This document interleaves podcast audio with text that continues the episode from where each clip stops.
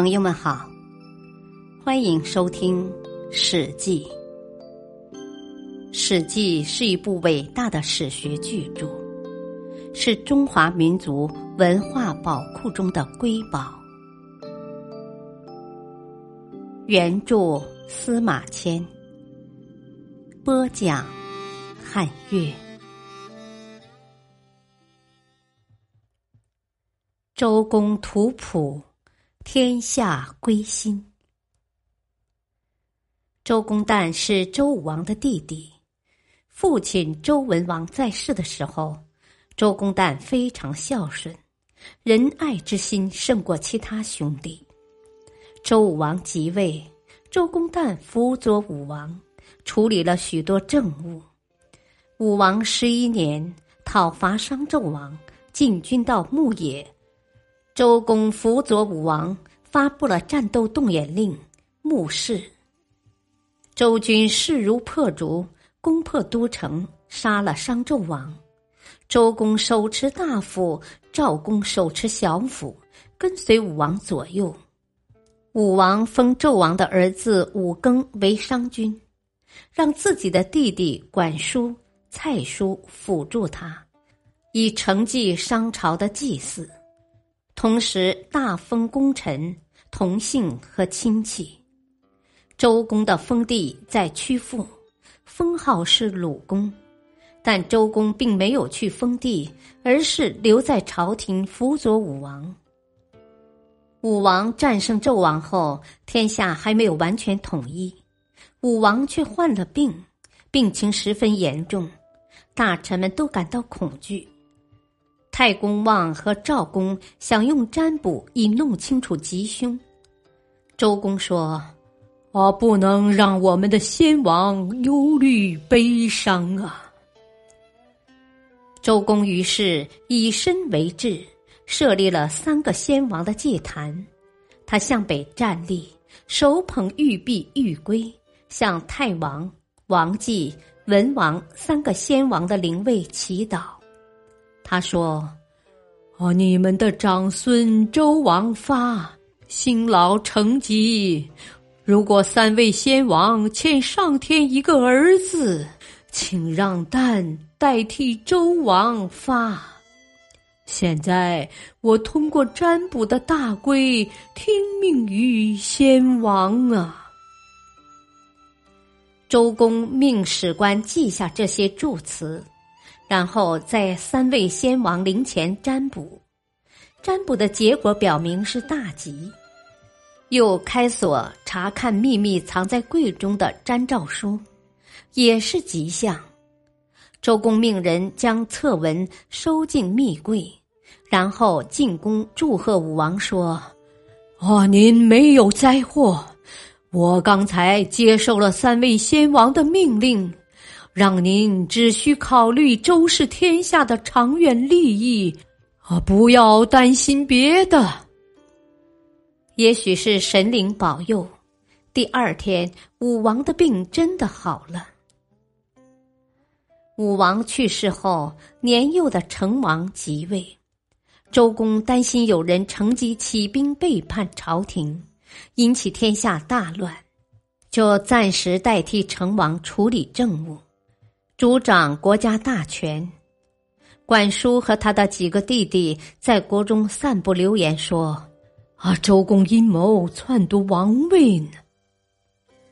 周公告诉太公望、赵公氏说：我不避嫌疑，代理国政，是怕有人背叛周王室啊，没法向我们的先王交代。3位先王为天下大事长期操劳，现在刚刚成功，武王早逝，成王年幼，我只是为了稳定周王室的事业才这样做的。他派儿子伯禽代替自己去鲁地受封，临行前语重心长地对伯禽说：我是文王的儿子，武王的弟弟，成王的叔父，在天下人的心目中，我的地位不算低了，但我却洗一次头要3次提起头发，吃一顿饭要3次吐出正在咀嚼的食物，赶着去接待闲事。即使这样，我还生怕失掉了天下的闲事啊。你到鲁国以后，千万不要因为地位高贵而慢待他人啊。不久，管叔、蔡叔、武庚等人率领淮地部落起来造反。周公奉成王的命令，带兵东征。他顺利地平定了叛乱，杀了管叔、武庚，流放了蔡叔，安抚了商朝移民。周公在2年内完全平定了淮地和东部其他地区，诸侯各国都归顺了周王室。周公又到洛邑（今河南省洛阳市）去营造了成周城。今河南省洛阳市东，和王城（今河南省洛阳市西），把周王室的陪都定在洛邑。成王长大以后，周公就把政权交还给成王。成王从此开始临朝听政了。周公站在臣子的位置上，谨慎恭敬地辅佐成王，像踏着薄冰走路一样小心翼翼。成王执政后，对周公不满的人造他的谣言，说他有野心，想篡权。周公无法辩解，只好逃往楚国。一天，成王命人打开藏着秘密文件的柜子，发现一册文书，原来是周公写的祭神祝词，上面写着：王年龄幼小，冒犯神灵的是蛋，希望神灵把灾难降到蛋头上，饶恕王。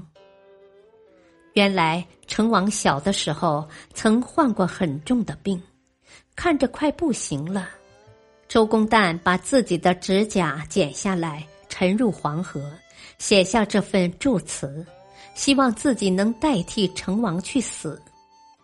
这份文书便藏在密柜中。成王看了这份祝词后，感动得泪流满面，连忙派人去楚国迎回周公。周公回都城后，担心成王年轻，忽视国家大事，荒淫放荡，就写了多事、无益2篇文章。周公在文章中讲述商朝、周朝的贤王勤勉治国和商纣王荒淫误国的历史，阐明了历代兴亡成败的道理，希望成王能学习先代圣贤的榜样，做一个英明的君主。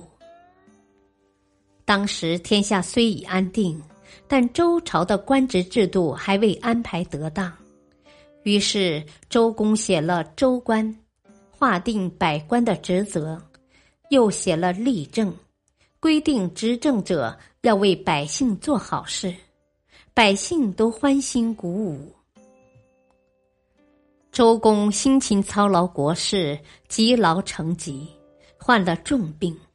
临终时他说：我一定要把我埋葬在成周，以此来表示我不敢离开成王。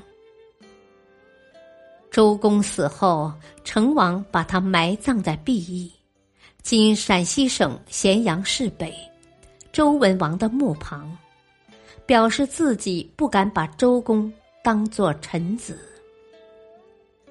周公去世那年秋后，庄稼尚未收割，一场暴风雨袭来，庄稼倒伏，大树连根拔起。王都的人见了十分害怕，成王和众大臣都穿着朝服，打开密藏祭神祝词的金藤书，看了周公愿意自己代替武王去死的文书。太公、赵公和成王责问史官和有关人员，他们说：确有这件事，但过去周公不让我们说。成王拿着文书痛哭着说：“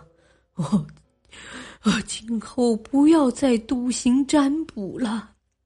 过去周公为王室辛苦，但我年幼不理解。